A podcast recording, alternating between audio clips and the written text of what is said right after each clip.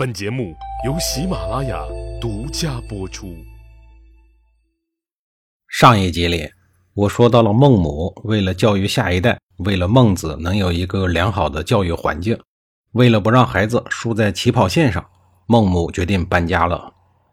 自从孟母确定要远离这一个拉低人素质的鬼地方以后，就开始着手解决一系列的具体问题。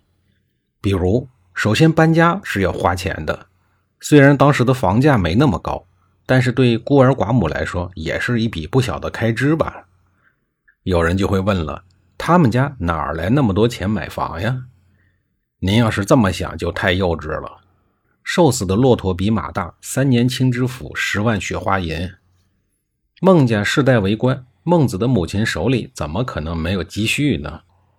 就这样，孟母带着孟子搬到了城里，在黄金地段买了一套大房子，紧邻闹市，交通便利，生活设施很齐全，居住条件有了很大的改善。可是没住多久，问题就来了。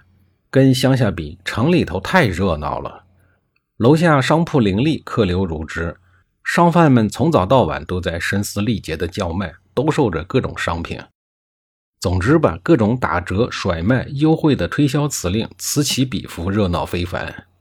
关上窗户也不行，牛肉、鸡肉、羊肉的叫卖声还是声声入耳，烦都烦死了。这种环境怎么让孩子学习呀？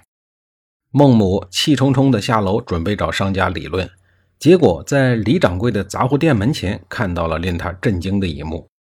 儿子孟子站在了板凳上，正扯着脖子大声的吆喝，兜售着各种奇形怪状的打折商品。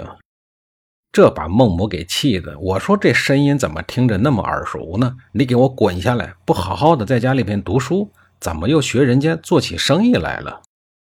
孟子说：“做生意怎么了？你不懂，这玩意儿来钱快呀，将来商业社会干好了，一样可以光宗耀祖。”孟母说：“你给我闭嘴吧你！”长大了，回头跟李掌柜一样，当一个无商不奸的贩夫走卒，那能有什么出息呀？为了远离这个充满了铜臭气息的地方，孟母决定第二次搬家。这次换了一个相对安静的生活区，距离闹市也不远，附近就是农贸市场，买个菜什么的倒是很方便。唯一美中不足的是，市场里有一个屠宰场。孟子这孩子没见过世面，什么都觉得很新鲜，没事就去看庖丁解牛。只见这个叫丁的大厨师，足之所履，膝之所以。我的天哪，这哪是宰牛啊，这简直就是艺术呀！小孟子一下子就迷上了，死活要拜丁大屠夫为老师，要学习杀猪宰牛的技术。孟母听说，当时就急眼了，这孩子怎么就越来越不靠谱了，还得搬家。这次孟母拿出了全部的积蓄，决定带儿子出国留学，远离这个不成气候的鲁国。这回他瞄准了当时享誉国际的著名大学齐国的稷下学宫，并且在这儿买下了第三套房。齐国的学区房贵是贵了一点但居住环境和过去可大不相同。大街上除了图书馆，就是各种辅导班，书声朗朗，连空气中都散发着浓郁的文化气息。整个小区里谈笑有鸿儒，往来无白丁。周围邻居不是大儒就是大师，要不就是大官儿。孟母禁不住感叹：这个地方才是我们应该住的地方呀！在这样的环境下，孟子终于安下心来，随名师专心的读书学习。若干年以后，终于成为了一代大儒。孟子学业有成以后，与先辈孔子一样，兴办教育，广收门徒，弘扬儒家学说。并带着众多的弟子周游列国，四处推销自己的仁政理念和学术思想，前后长达二十年。在推销的过程当中，孟子和孔子一样，屡次推销，屡次被拒。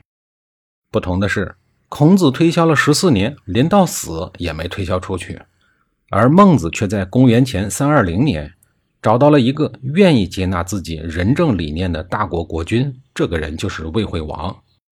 真是皇天不负有心人啊！比孔子多付出了六年多的时间，总算没白费。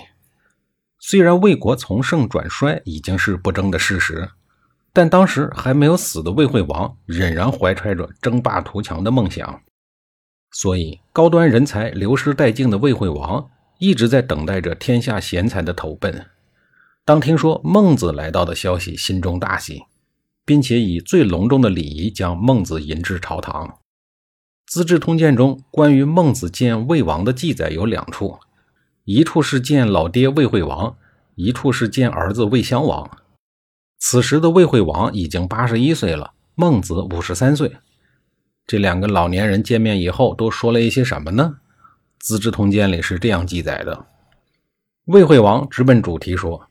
您不远千里而来，亦有以利吾国乎？意思很明白，您老先生不远千里来到我国，不知道先生对魏国有什么看法？您有没有带几个让魏国快速赚钱、强大的高招呢？孟子不屑地说：“君主，您何必张口闭口就谈利益？我一生奉行仁义之道，眼里头只有仁义两个字儿。”君王说发展经济，名门望族就会为家族谋取利益，平头百姓也会跟着整天研究怎么赚钱。天下人为了追求利益二字，锱铢必较，勾心斗角，长此以往，国家就危险了。如果人人都像我一样追求仁义，那么每个人都会变得有爱心，每个人都会充满了道义精神，这样的百姓才不会被统治者抛诸脑后啊。魏惠王听了以后说：“善。”孟子见魏惠王听进去了自己的理念，如释重负，神清气爽，心想可算是找到了知音，找到了靠山了。可是没想到，头年刚刚找到的金主魏惠王还没有来得及实施自己的仁政理念，次年魏惠王就去世了。得，孟子的仁政理念一条也没推行出去。如此一来，自然也没什么政绩可言，也没有什么像样的报酬。孟子气的是实在没办法，只好再次觐见新接班的魏襄王。要命的是，接任的魏襄王对以仁政为主导思想来治理国家的方针并不感兴趣，而且这个年轻人看上去就是一个愣头青，而且还特矫情。孟子形容这个人是望之不似人君，不见有所畏焉。意思是说，君主应该通情达理、雅致悠缓的。可是这位王二代就是一个土包子，穿上了龙袍也不像太子，一眼看过去就不是一个正经当君王的。所以说他望之不似人君。两个人气场不合，孟子只能无可奈何，脚踏实地的离开了魏国。随后他去齐国找机会去了。临走之前还气急败坏的甩下了这样一句话，说。魏襄王就是一个山大王，根本不听话。有人生气，就有人高兴。